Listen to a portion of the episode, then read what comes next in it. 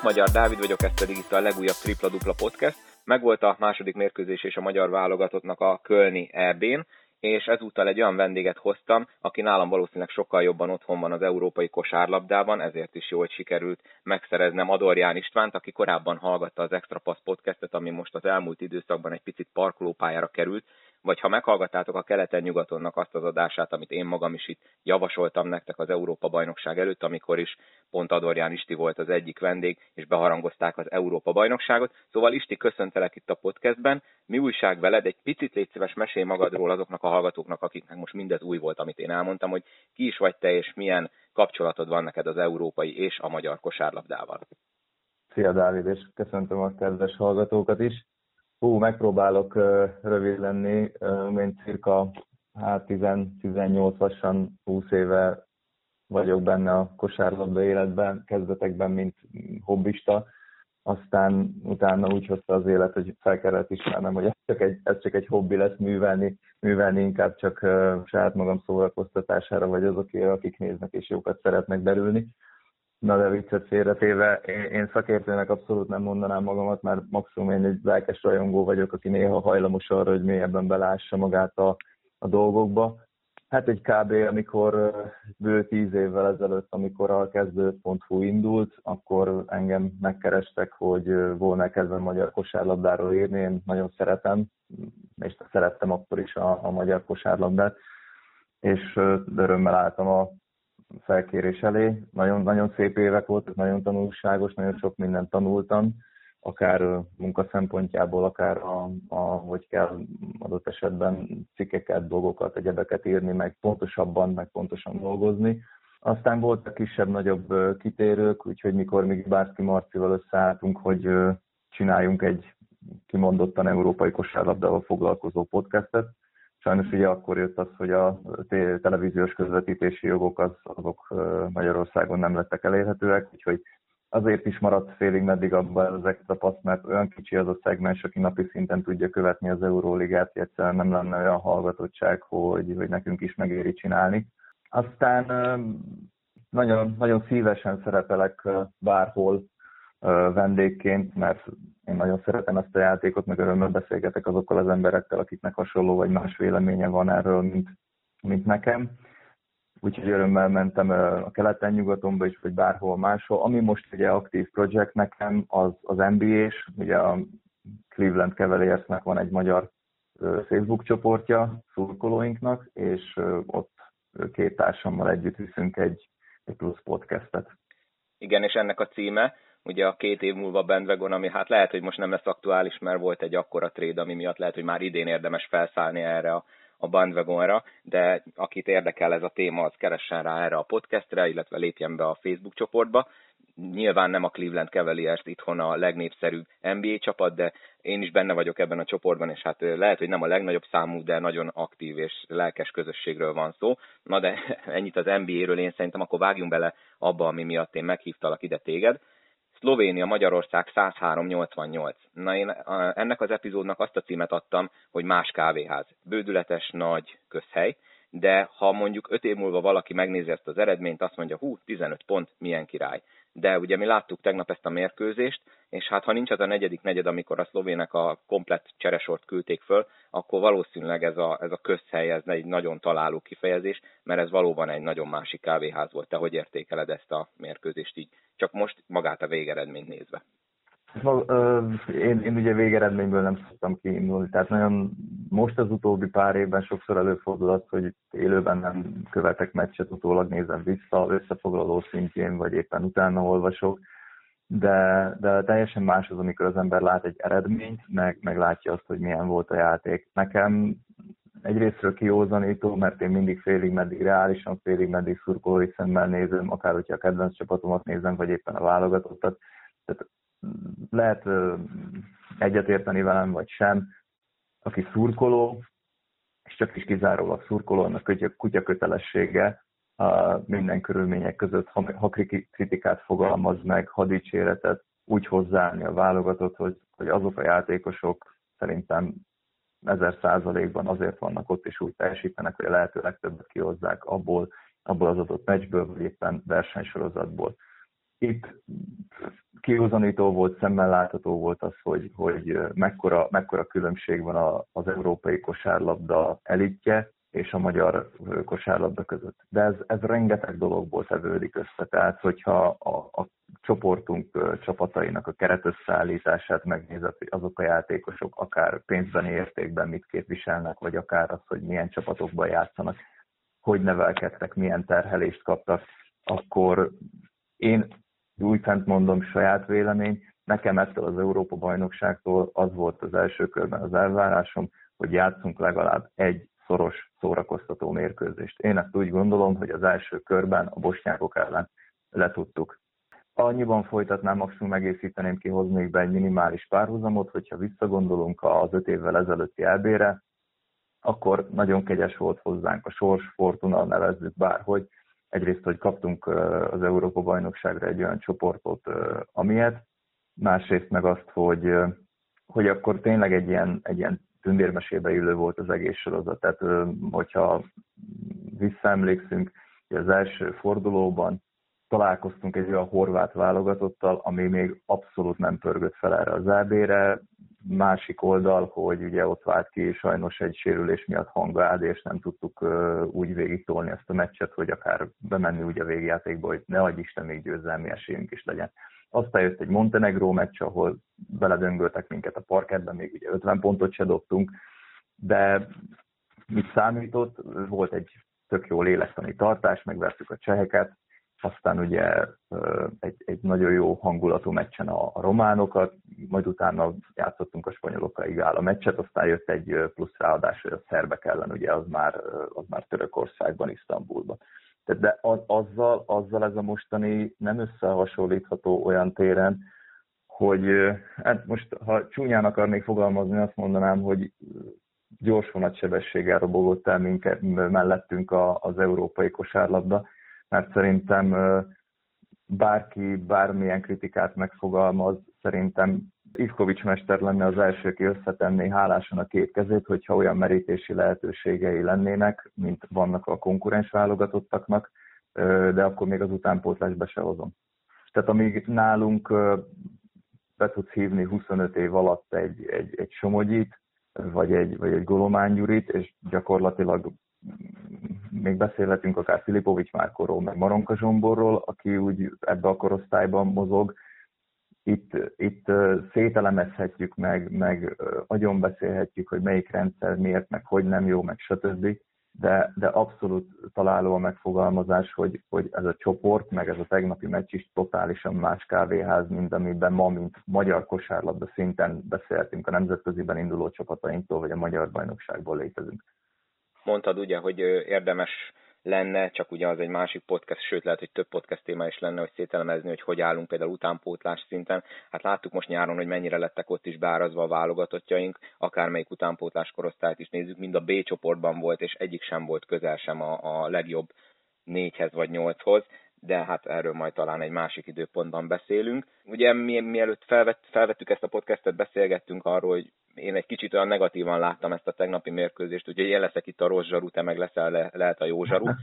Írtam itt fel magamnak azért pár dolgot, hogy beszéljünk egy picit a mérkőzésről, még ha talán nincs is annyi elemezni való, mint a bosnyák meccsen volt, mert itt tényleg, ha a szlovénok végig 100%-on, vagy csak mondjuk olyan 85-ön pörögnek, akkor lehet, hogy itt is megvan az az 50-es, amit említettél 2017-ből hát ami látszott, az ugye Luka Doncic, hogy ő olyan szinten más sebességen meg szinten mozog, nem hiába az NBA-ben is a, a top 3 játékos egyike, vagy top 5, tehát kinek milyen ugye a saját ranglistája, de e, igazából élményszámba ment tényleg talán Jenő ugye sok badarságot szokott mondani közvetítés során, de volt egy nagyon jó, amit én így megjegyeztem magamnak, hogy, hogy élvezzük, hogy látjuk játszani. Így test közelből, biztos a játékosok is élvezték, bár lehet, hogy csak utólag fogják így gondolni, ott közben nem tűnt olyan főleg mondjuk, amikor Váradi Benit bebőrözte, hogy egy ilyen focis hasonlattal éljek, tehát azért Doncsics az kegyetlen volt, és nekem az volt, a, ami nagyon fájó volt, és ez már a mérkőzés elején is megvolt, hogy, akkor még én azt mondom, hogy nem pörögtek annyira fullon a szlovénok, de rengeteg üres triplájuk volt, és lehet, hogy pont emiatt ugye, hogy Doncsics a karmester, a fő karmester, ez az NBA-s játékot láttam én, hogy ugye betörés és kiosztás, és rengeteg üres triplát dobtak, rengeteget. Ez, ez nekem egy nagyon fájó pont volt, mert beszéltük, hogy talán ez az a meccs, amikor a festékben nem leszünk annyira hátrányban, hát cserében most a periméterről totál szétdobtak minket. Jó, jó sok mindent mondtál. Én azt kiragadnám, hogy akik ugye nem követik aktívan az NBA-t, és, és nem tudják, hogy akár kint Amerikában milyen nívója van Luka Doncsicsnak, ők most abszolút láthatták, hogy, hogy ez egy nem hype. Tehát ő azon kevés kivétel egyike, aki nem erőből játszik, és ezt az erőt most úgy értem, hogy ő játsza ezt a játékot, és pont.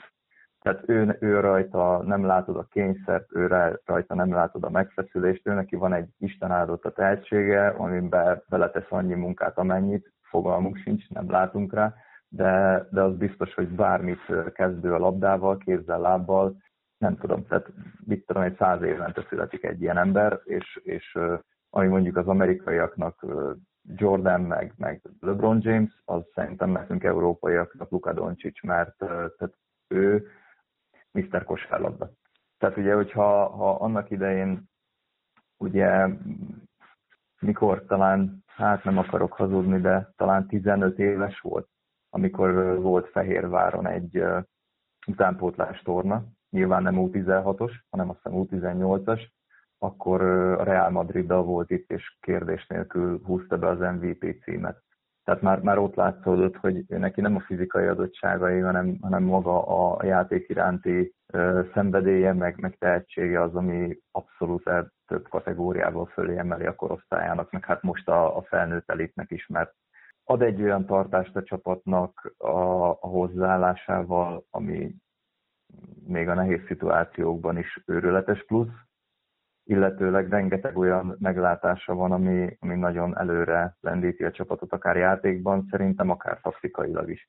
Ö, osztom, amit mondtál, ez a, az NBA-s hasonlat, hogy nagyon látszott az, hogy futásmennyiségben, és itt gondolok az üres labda nélküli futásokra, mennyire sokkal-sokkal többet és, és agresszívabban és lendületesebben hoznak a, a szlovénok, tehát igazából az elzárásainkból is úgy szakadtak el, hogy, hogy abban bődületes erő és energia volt, sebesség, tehát a sebességbeli különbség az nagyon feltűnő volt, és nyilván ezek teremtették meg az üres helyzeteket. Ahogy meg tapasztalni szoktuk a, a játékot nézve, általában úgy van, hogy az első pár dobás beesik, onnantól fogva meg már jönnek a, az emberről bedobott uh, kosarak is, tehát az, az tök jól látszott, hogy, hogy lett egy uh, lendület, beestek a, beestek a kis, külső dobások, és onnantól fogva már akár, hogyha ha Keller kiért éppen, mert látszott, tehát nem egy visszalassításból látszott, hogy ott volt a dobásnál, csak hát éppen a, a ritmusa olyan volt a játéknak, hogy az már ott hiába volt egy majdnem, hogy ez a amerikaiak úgy hívják, hogy kontestet, tehát hogy, hogy volt érintés szinte a, a, a dobás megakadályozásban, de ettől függetlenül értékesíteni tudták, mert megvolt az a, megvolt az a lendület, hogy, hogy ezek már ülni fognak. Igen, és ha már itt mondtad, hogy ugye párszor Keller maradt ott Doncsicsa, hát megkaptuk ezt a jó reg logó triplát is, ugye az NBA, és akik, akik követik az NBA-t, azok tudják, hogy Curry meg Doncsics ugye ennek a fő okozói, vagy esetleg még Triángot ide lehet venni. Egy érdekes volt, amit mondtál, ugye, hogy Doncsics ő nem fizikai adottságaiból játszik, hát aki mondjuk az ellenkezőjét akarja látni, az nézzen meg pár Jannis highlightot, akár itt az EB elő, első két mérkőzés és a görögöknél, de meg pont az ellentetje, ő neki meg ugye az az Isten adta tehetsége, hogy iszonyatosan jó fizikuma van, mellé. Ugye nyilván nem labdaügyetlen, de így ezt a kettőt érdemes akkor így összehasonlítani. Majd a végén esetleg beszélhetünk arról, hogy a többi csoport hogy áll, de tehát azért Jánisz az meg a másik ilyen hihetetlen nagy fenomén. Ja, hát én Jániszt egy picit mindig fenntartással kezelem, de akkor maximum majd erről a végén. Igen, igen, igen. Ami még sajnálatos dolog volt, az az, hogy ugye, mint a meccs előtt kiderült, Hanga Ádám nem játszott egy kisebb sérülés miatt. Én megmondom őszintén, nem találtam róla infót, hogy mi lehet vele a probléma, de azt tudti, hogy a védekezésben ez látszott, hogy ugye ő nem csak hogy a legjobb játékosunk, de a legjobb védőnk is nem hiába volt annak idején Euroliga legjobb védőjátékos, és hát ez Doncsisnak a védésén látszott, hogy hát Váradit az sajnos úgy hagyta ott, ahogy, ahogy nem szégyelte nagyon sokszor, bár nem hiszem, hogy akkor is sokkal kevésbé úsztuk volna meg a dolgot, hogyha ő játszik. Egyébként ezt adom, tehát nem lett volna értelme egy, egy nagyon kemény és, és répázós csatába belemenni, mert lehet, hogy mi húzzuk a, a rövidebbet. Tehát itt bármilyen minimális kockázat vagy, vagy nagy kockázat lett volna hangát szerepeltetni, szerintem én azt abszolút védhetőnek mondom, hogy, hogy egy, egy számunkra szinte esélytelen győzelemre esélytelen mérkőzésen most megkockáztatni azt, hogy rásérül, egyrészt a válogatott szempontjából se jó, meg másrészt a játékosnak a személyes karrierjét sem segíteni az, hogy összeszed egy olyan sérülést, amivel mondjuk fél évig elszenved, akár tud játszani, akár nem, meg különböző kúrák, rehabok, stb. Hát igen, tehát azért azt, azt mindenkinek látni kell, hogy jelen pillanatban ez a legerősebb válogatottunk. Részemről én még örültem volna, hogyha Filipovics Márkó rendelkezésre állt, mert én azt szoktam itt, hogyha barátokkal vagy ismerősökkel beszélünk magyar kosárról példának hozni, hogy mondjuk például Ellingsfeld János magasabb lenne egy 8-10 centivel, és ugyanezzel a paraméterekkel rendelkezne, tehát mint erőben, sebességben, stb., akkor ő nem a magyar bajnokságban pattogtatna, mert például az a, az, az energia, amit képvisel, az tök jó lenne egy magasabb szinten, csak ahhoz megalul van méretezve. Tehát most a mi szerkezetünket nézve, amit te is említettél, az első meccsen szétszettek minket bent, igazából Ákoson kívül nincs olyan játékosunk, aki ö, súly lenne a palánkok alatt. Tehát Hopkins igazából a, az a típusú játékos a, a mostani kosárlabdában, aki inkább kívülről veszélyes, azt mondjuk be is mutatta, hogy azért ő képes bedobni a, a triplákat, de azok a fajta minőségi rotációs beli lehetőségek nekünk nincsenek meg. Tehát még megnézel egy, egy Prepelicet, ő, ő például már bő évtizede azt hozza, hogy könyörtelenül be tudja vagdosni a triplákat, mind a mellett védő oldalon sincsen elveszve. Tehát nekünk tehát rész feladatokat tudnak megoldani a, a mi játékosaink, viszont itt egy némileg optimista gondolatot behoznék, hogy nem feltétlenül biztos az, hogy nekünk válogatott szempontból rossz lesz, hogy akár Golomán, vagy például Váradi, de akár említhetném mondjuk Benkét is külföldön fog játszani a következő szezonban. Beszélted, vagy mondtad te is ezt a, a, a dolgot, és a lepattanózás az hiába tűnt úgy, hogy esetleg itt nem leszünk, akkor általában azért csak sikerült megint 16 támadó lepattanót engedélyezni az ellenfélnek, és itt is sok pontot kaptunk második esélyből, úgyhogy úgy látszik, hogy ez egy, ez egy ilyen veszőparipa lesz valószínűleg a hátralévő mérkőzéseken is, mert most ennél komolyabb belső emberekkel kell majd megküzdeni a hátralevő három mérkőzésen. Én, amit még így felírtam magamnak, és ugye mondtad az előbb, hogy Hanga Ádámot nem lett volna értelme erőltetni, Stojan Ivkovics ugye mindig híres arról, hogy nagyon méri a rotációját, nagyon jól igyekszik forgatni a csapatot. Én szerintem ez most is jól megoldódott, bár én nekem a Vojvoda Dávidnak a 28 perce az, ami egy kicsit így szembetűn, a többiek ilyen 23-21 percek.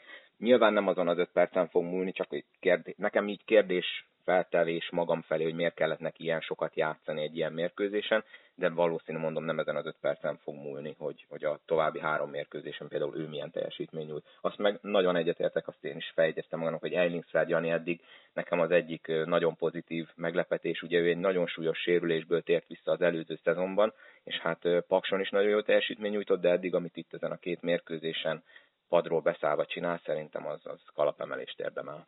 Hát én most azt mondom, hogy a, a rendelkezésre álló ideje alatt tehát mind a két meccsen kapott 22 percet. Tehát ha, ha csak tisztán statisztikát nézel, most az, hogy egy 66%-os mezőnypontosság közelieknél 80 triplából 40% büntetőből 75 átlag 5 pattanó, igazából két eladott labda, gyakorlatilag, hogyha, hogyha hatékonysági mutatót nézel, akkor az is egy 15-ös átlag, tehát plusz-minusz mutatóban, pozitívban van, pedig most, hogyha egy plusz-minusz mutatót nézel, az elmúlt két meccs alapján azért az elég nehezen fordulhat bárkinél is pozitívba, ő, ő nagyon hasznos. Én, én mindig arra döbbenek rá ilyenkor, hogy hol tartok én korban, tehát én még emlékszem rá, amikor Jani utánpótlás játékos volt, és még a feltörekvő Jonesiként emlegettük, hát most már ő is elhagyta tavaly ugye a 30-at. ilyenkor, ilyenkor fura rá is lehet mérni arra, hogy az ember mellett lassan elment egy korosztály, mióta, mióta követi aktívabban a játékot. Szóval, szóval igen, tehát hogyha kiegészítő emberek mellett, tehát hogyha most érted a padról tudnánk behozni három-négy ilyen embert, aki bármikor 10 plusz pontot be tud rámolni, tök jó dolog lenne. Csak sajnos ez nem konzisztens, mint ahogy nehéz konzisztensen játszani egy ilyen erdén, tehát most mindenki tegye a szívére a kezét, bekerül egy, egy magyar bajnokságból sebességét, minden egyebet, játékvezetői felfogást, stb. figyelembe véve, bekerülünk egy ilyen nemzetközi sorozatba. Kvázi, ehhez... mint egy Euroliga klub szinten, nem, hogyha az ellenfeleinket nézzük.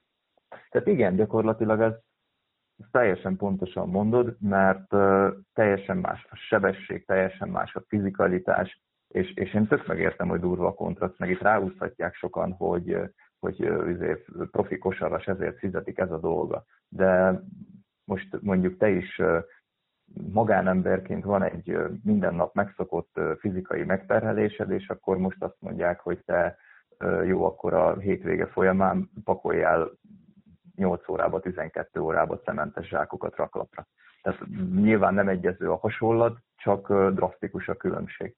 Tehát játékvezetésről egy gondolat, azt szerintem a maga közvetítés részéről egy, egy elképesztően jó és színes dolog, hogy például amikor játékszituációt néztek vissza, akkor hallottuk, be volt mikrofonozva az első játékvezető, és... Igen, az hogy, nagyon érdekes volt, az nagyon jó volt hallani.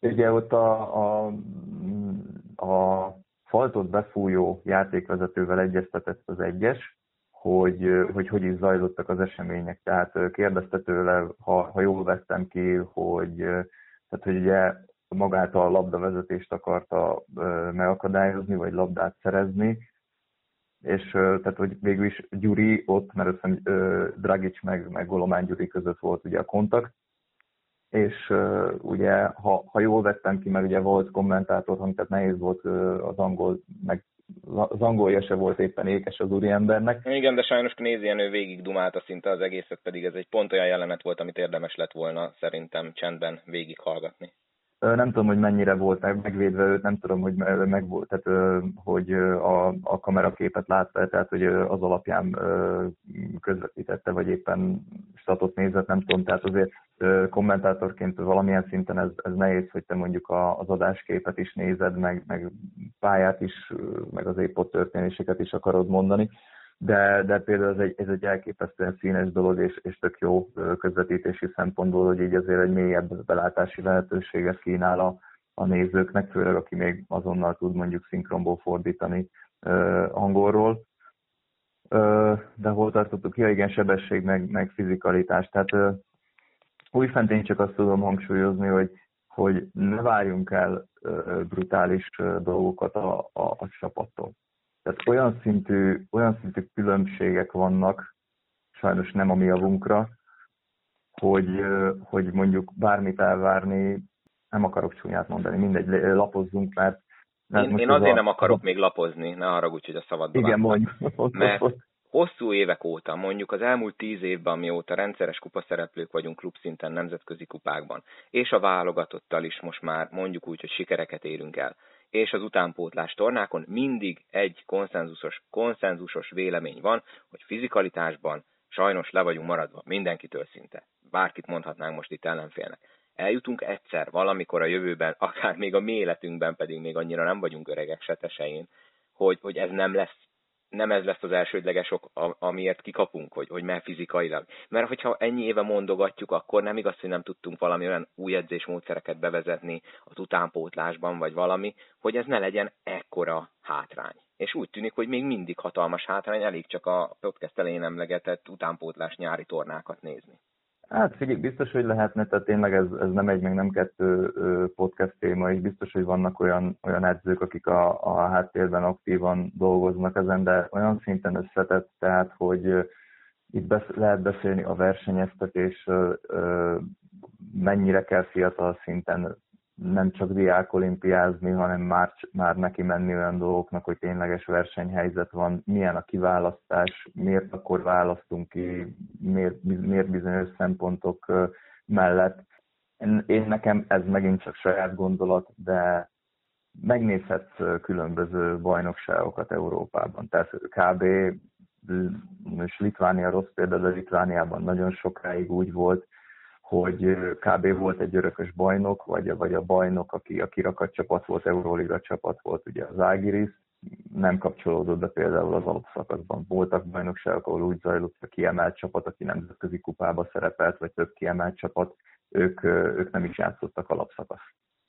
De valahol meg kell találni, hogy, hogy mit áldozunk fel, és minek az oltáren. Tehát jó volt több fiatal kellene, hogy szerepeljen, ez, ezt tartom. Tehát ez a mostani fiatal szabály, ezt, ezt még bőven-bőven lehet fejleszteni, ami nálunk van az NB1-ben, mert igenis kell, hogy valamilyen fronton fejlődjenek a fiatalok, mert egy U20-ból, vagy egy NB1B piros-zöld csoportból, abból, abból nem azt fog kikerekedni, hogy, hogy válogatottban meghatározó játékosok lesznek. Én mindig próbálok a létező legoptimistább lenni. Én hiszem azt, hogy, hogy fognak kikerülni olyan játékosok, akik Európa szinten lehetnek hasznos emberek, vagy adja Isten meghatározó játékosok, mint Angládi, de az kőkemény munka. Edzői részről is kőkemény munka, játékos részről is kőkemény munka, és ezt a, az eltúlzott elvárások, meg, meg a rosszkor és rossz értelemben megfogalmazott kritikák nem segítik elő. Tehát lehet, hogy álomvilágban élek, de sokkal jobb lenne, hogyha nem csak a kosárlabdában, az életnek minden területén összetartóbb lenne a közösség, és sokkal többre lenne képes a magyar, aztán itt beszélhetünk fociról, kéziről, teljesen mindegy, milyen sportot nézek, de csak a, a hétköznapokról is, hogyha ha, ha emberként tekintenénk a másikra, akkor meg hogyha nem tennénk olyannal, amit nem szeretnénk, hogy, hogy velünk is megtegyenek, most főleg itt az utóbbi napoknak a kritikáira gondolok, akkor talán lehet, hogy ez a, ez a rendszer is, meg meg talán az élet is másképp működne, de ez már azért jelentősen túlmutat a, a sporton. Már most azért, azért beszélgetünk, hogy itt a, a kosárlabdáról, meg a, a jó dolgokról is beszélgessünk. Akkor mutassunk túl a magyar csapatnak a következő mérkőzésére. Mm, pozitív, most én leszek kicsit a pozitív, dobtunk egyszer 85 pontot a bosnyákoknak, most 88-at a szlovéneknek, tehát eh, amitől előzetesen esetleg tartottunk, hogy a támadójátékunk döcögőssége esetleg az lesz, hogy nem dobunk elég pontot, hát azzal egyelőre, még ha most ugye itt kőkemény garbage time is volt a negyedik negyed, amiben ugye tudtunk kozmetikázni a szlovénak ellen, mire lehet szerinted eh, elégezve, vagy mire lehetünk képesek ezután a ma esti franciák elleni mérkőzésen? Hát most ugye ez több szempontból érdekes, mert nemrégiben mi játszottunk a, a franciákkal, de szerintem azért abból a meccsből ne induljunk ki, még akkor se, hogyha a franciáknak az messze nem az alválogatottja volt, hanem ott azért sok minden sújtotta a, a magyar csapatot, most itt arra a mérkőzésre gondolsz, amikor ugye 41 ponttal kaptunk ki a franciaországi VB selejtezőn, ott ugye egy igen inséges, tehát egy nagyon borzalmas körülmények között utazott el a csapat, nem volt idő edzeni se ott, tehát kvázi ott szó szerint beestünk arra a mérkőzésre. igen, igen, igen. Most a franciák ugye a, az első meccsen kikaptak a, a németektől, majd a második találkozójukon megverték a litvánokat. Mondjuk az is egy érdekes dolog volt, mert nem igazán állt a, az ászló a franciáknak, mert csak az utolsó negyedbeli játékuknak köszönhették azt, hogy, tudtak fordítani, és ott is hát talán a negyednek, a negyednek az utolsó fele volt az, amikor egyszerűen valami megakadt a litvánoknál, tehát ott volt nekik három eladott labdájuk sorozatban, de lehet, hogy négy is, és, és az, egy, az egy ilyen szinten nem, nem, nem fér bele. Hát nem mellesleg meg ugye még az is hozzátartozik, hogy Ivan Fournier eléggé, eléggé ihletett formában dobott a, a negyedik negyedben. Igazából a franciák számomra még a, még a az egész EB előtt nekem, nekem egyik top favorit volt. Most azért ebből már kicsit, kicsit adok alá, de egyszerűen egy olyan, olyan mélységi keretük van, hogy ott hogy gyakorlatilag játszhatna a Koé Mester tízemberes rotációval is, és akkor ugye még Tio Maledon nem játszott, a tegnapi nap folyamán egyedül Fournier volt az, aki, meg, meg Rudi Gober, aki 25 percnél többet játszott, tehát ott azért elég, korrekt módon figyelt a, a rotációra Koé Mester. Az első meccsen megint csak azt érzem a franciáknál, hogy ők, ők egy kicsit, kicsit még be, beragadtak. Tehát amit az előtt hoztam egy pár perccel ezelőtt, ugye a 15 évvel ezelőtti horvátoknál példának, hogy nem úgy indult az AB, hogy megfelelő fordulatszámon pörögtek, most ez meg volt az első meccsen a franciáknál is. Az elején lesz kulcskérdés.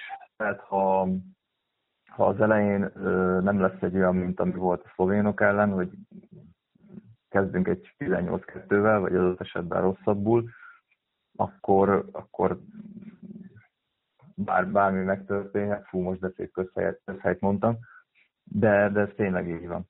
Tehát azért, hogyha ezek a válogatottak is emberekből állnak, tehát hogyha mondjuk itt a, a nyakukra rá tudjuk tenni a, a kést, meg a terhet, akkor ők is képesek hibákra.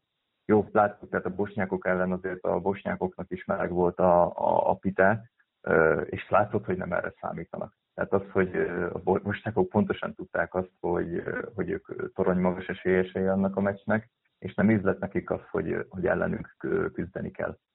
Igen, ezt talán a tegnapi adásban is beszéltük Gulyás Szabival, hogy nekünk innentől kezdve minden meccsen az lehet az esély, ha egy picit úgymond lenéznek minket, és mondjuk ellenünk akarnak tartalékolni, nem akarják mondjuk a kulcsembereket a földbe döngölni az ellenfelek szövetségi kapitányai. Én azért tartok ettől, mert például Rudi Gobernek tegnap annyira nem ment, ha csak a statisztikát nézzük, 8.4 lepattanó az az őszintjén az, az értékelhetetlen, én azt mondom. Hát ugye mi, akiknek pont a festékben vannak problémáink, hát én nagyon remélem, hogy nem fog nagyot pusztítani, de, de a, a, a gonosz kis ördögénem itt a jobb vállamon azt mondja, hogy hát lehet, hogy ott a Gober most megszór majd minket, aztán persze ne, legyen igazam, bármi megtörténhet, ugye, ha te az előtt közhelyet mondtál, akkor én mondok még nagyobbat, a labda kerek, és a túloldalon is ugye emberek játszanak, hogy te is mondtad, úgyhogy hát meglátjuk, meglátjuk. Nem tudom, szeretnél még valamit a magyar csapattal kapcsolatban, vagy akkor egy kicsit térjünk át úgy az EB-nek az összképére, mert hát tulajdonképpen ugye felénél járnak a csoportküzdelmek, ha úgy veszük, ugye öt, mérkőz, öt, öt fordulóból lement már kettő minden csoportban,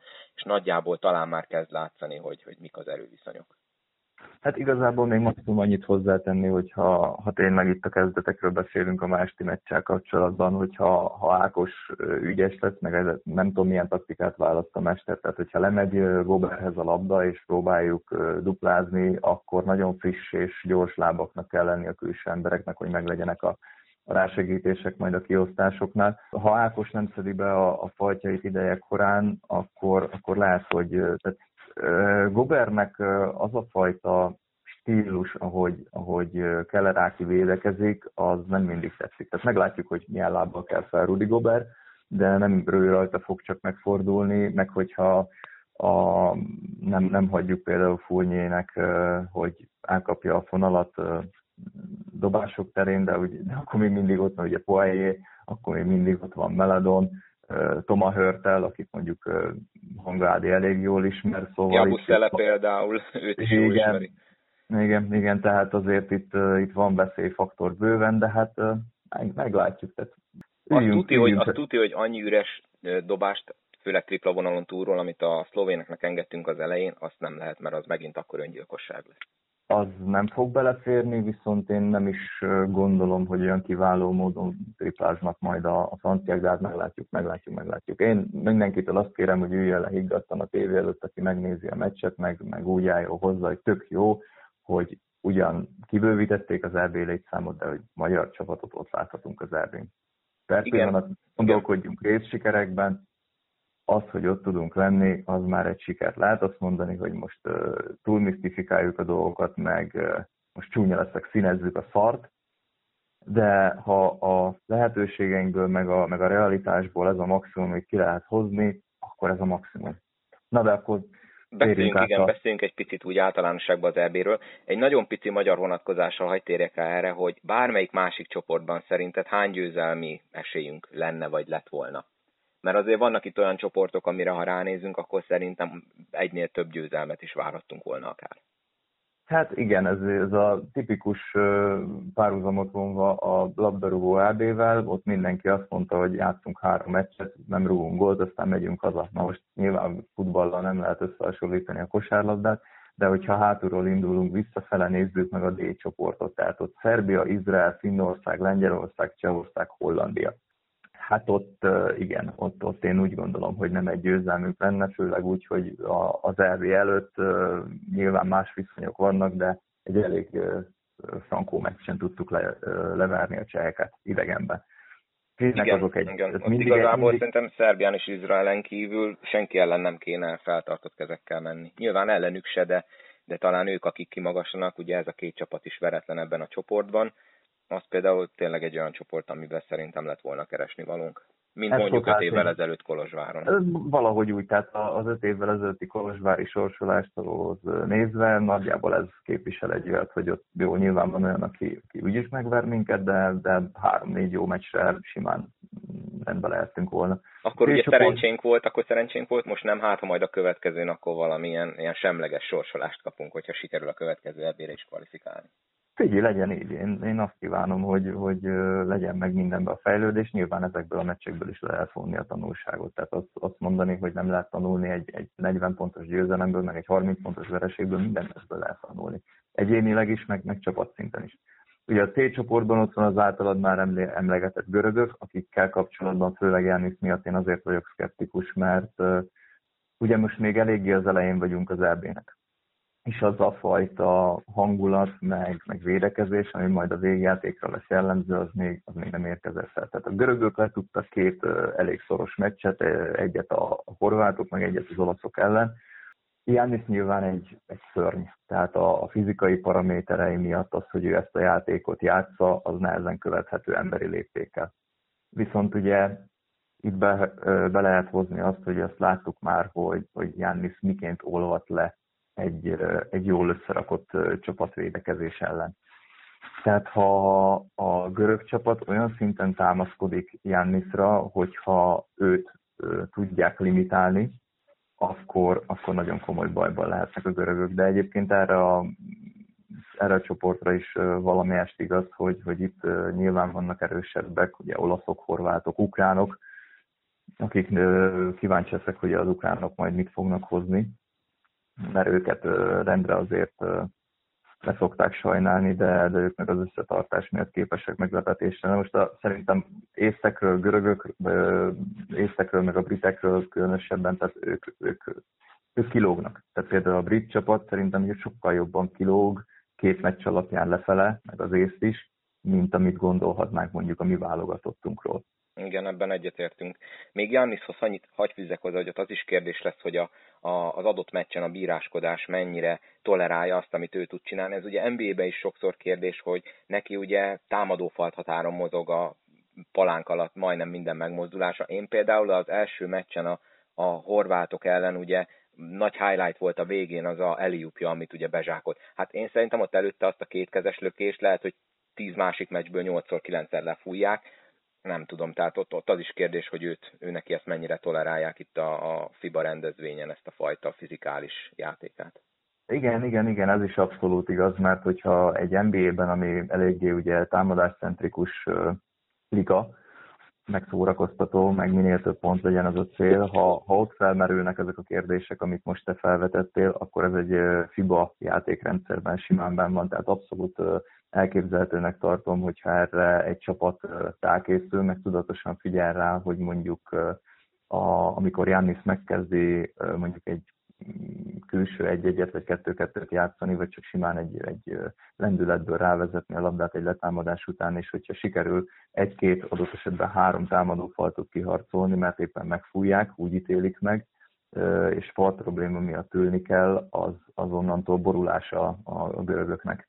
Mondjuk eddig én nem látom, hogy a, a nagy sztárokat ne védenék a bírók, ezt ö, mi is tapasztaltuk, akár tegnap, akár a bosnyákok elleni meccsen, hogy azért a szupersztákólok azok megvannak, legalábbis ebben a csoport kör részben még. Hát nyilván, tehát más súlya lesznek latba ezek a, ezek a szabálytalanságok, viszont az, az nekem baromira kiütközik, hogy a támadó hibákat, azokat milyen magas százalékkal fújják. Tehát itt, itt gondolok a, a mozgóblokkokra, gondolok ezekre a palánk alatti, befogom a kart, és, és nem engedem szabadulni a védőt, és úgy próbálok pozíciót csinálni. Tehát ez, ezt szerintem még magasabb számban fújják, mint, a, mint az Euróliga meccseken, ami egyébként nem baj, mert valamelyes tisztább játékot enged, csak ez sem konzekvens egy oldalról, mert ha minden ilyet fújnának, akkor nagyon hamar menne arra mind a két csapat.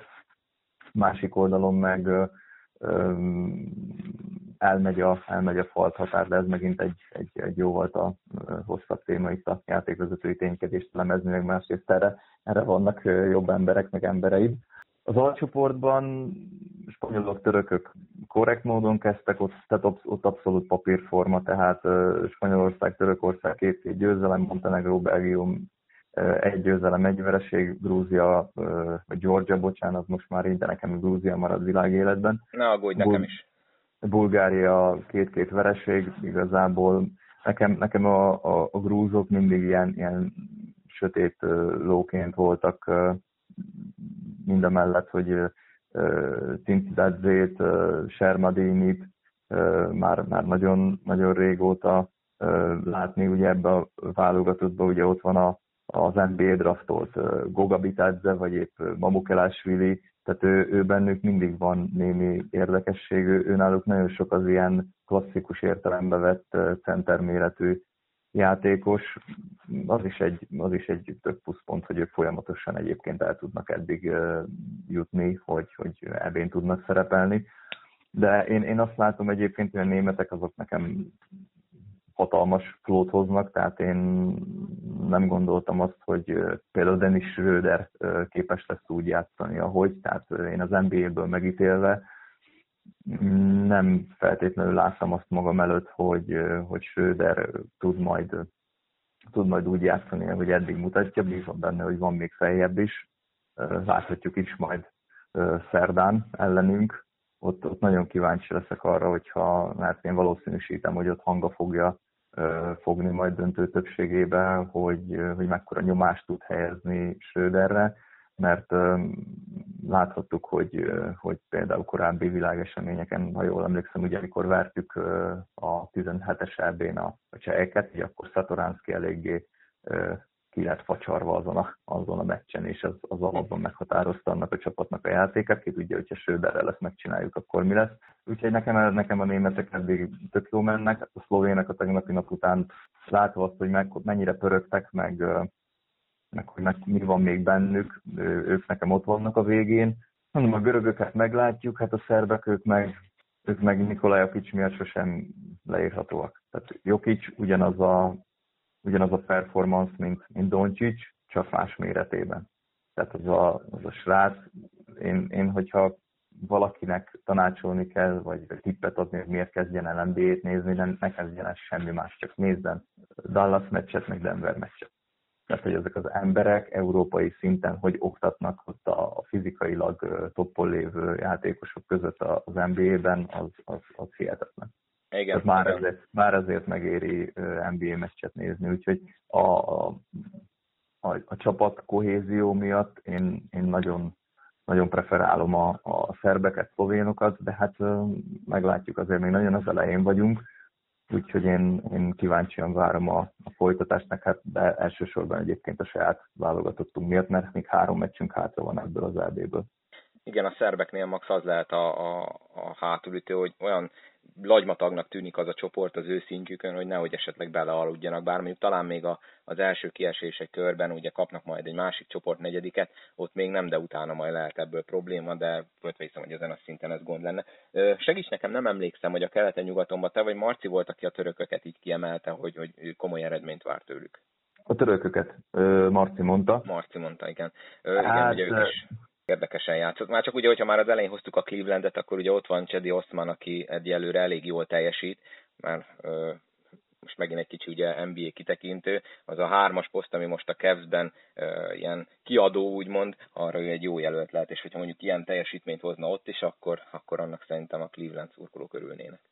Ez, nekem azért van félelmem a török csapattal kapcsolatban, mert tehát azért mélyebben nézem én Oszmán játékát, mint, mint bárki, és ő egyébként egy baromi energikus srác, és, és nagyon sok plusz tud hozzáadni az NBA-ben a padról, csak ő úgy működik, aztán majd biztos vannak hozzáértők, akik, akik ki tudnak javítani, hogy ő neki azon múlik, hogy milyen lábbal kell fel. Tehát, hogyha ha nem sül neki az első két dobása, ha belehibázik, eladott labda van, stb., akkor ő nagyon be tud maga alá menni. Másik oldal, hogy ha meg, ha meg elkapja a fonalat, akkor, akkor meg baromi oldó. Tehát most két olyan mintánk van például Ozmannal, hogy most, hogyha törökök egy picit ki akarom hegyezni, hogy szétdobta a bulgárokat, nyilván tehát ott egy olyan csapat ellen nem volt nehéz, de, de Montenegro ellen meg például rohadtul nem ment neki a külső dobás, tehát 8-ból egyet hozni azért az nem feltétlenül a legjobb. Nekem, nekem ez a félelmem a, a görög vagy a törökökkel kapcsolatban, hogy, hogy mennyire bírják el, hogyha a húzó emberük az nem tud majd úgy produkálni, ahogy kellene. Na, Isti, szerintem ahhoz képest, hogy én azt hittem ez egy rövid podcast lesz, tökre hosszúra sikerült. Egyrészt köszönöm szépen, hogy elfogadtad a meghívást, és azt is köszi, hogy így egy kicsit ilyen nagyobb képben most tudtunk beszélni az EB-ről. Eddig ugye ez itt a tripla-duplában elmaradt, ugye talán értető okokból itt a magyar szereplésre volt kihegyezve, de most így legalább fél időben kaptunk egy kis képet. Szerinted, és záró kérdésem ez lenne feléd az, hogy ugye nagy kritika, nyilván ugye a jó magyar mentalitás is, hogy csak azért vagyunk ott, mert kibővítették a résztvevőknek a, a létszámát. Ugye minden egyes csoport most úgy néz ki, hogy az első két helyzet veretlen, utána van két egygyőzelm egyvereséges csapat, és kettő nulla győzelmes kétvereséges csapat. Ez is azt mutatja, hogy talán egy kicsit tényleg híg ez a mezőny, vagy nem kell ebbe ekkora dolgot belelátni.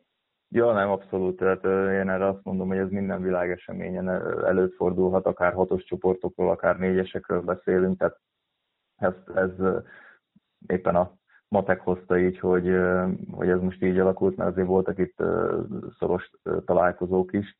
Én, én, én megkockáztatom, hogy lesznek tükörsima csoportok, de lesznek olyanok, ahol az utolsó forduló is számítani fog, hogy ki megy éppen tovább a második, meg ki megy éppen tovább a, a negyedik helyen. De én, én úgy gondolom, hogy semmiféle terhet nem pakolva a, a magyar csapatnak a, a vállára, semmi más, mint, mint optimizmus, meg, meg remény, de én, én nagyon bízom abba, hogy a, a hétfői pihenőnap után tudunk mi egy jó kis, jó kis meccset játszani a, a litvánokkal, akikkel ugye nemrégiben játszottunk VB selejtezőt, és ö, ott sem az volt, hogy lehúztak minket 30-al, nyilván hazai pályán játszottunk, nyilván egy merőben más tétű találkozó volt, de, de én, én nagyon bízok abban, hogy ott még, még nekünk ad, ad Fortuna egy ilyen kis szalmaszálat, hogy mutassunk még valami nagyon szépet ezen, a, ezen az Európa-bajnokságon. Igen, csak ne győzelem nélkül jöjjünk már haza, bár akkor se lesz természetesen semmi nem, negatív nem. kritika sem érheti akkor a srácokat, de nyilván azért sokkal jobb lenne, hogyha egy győzelmet összeszednénk. Én azt kérem, hogy maradjunk csapat, a csapat maradjon teljesen szimbiózisba a szurkolókkal, minden tisztelet azoknak egyébként, akik vállalták és kiutaztak, és, és, és ott vannak és buzdítják a csapatot, úgyhogy én azt kérem azoktól is, akik leülnek a, a tévé elé, vagy éppen billentyűzetet, klaviatúrát ragadnak, hogy nézzük azt, hogy ez a mi csapatunk és a mi játékosaink klubhovatartozástól függetlenül. Ennél szebb végszó nem is kell. Isti, nagyon szépen köszönöm, hogy itt voltál. Nektek köszönöm szépen, hogy meghallgattátok ezt az epizódot is. Ne felejtsetek el feliratkozni, ha még nem tettétek meg. Lájkoljatok Facebookon, illetve kövessetek Instagramon, és akkor tuti értesültök az ugyanan érkező epizódokról.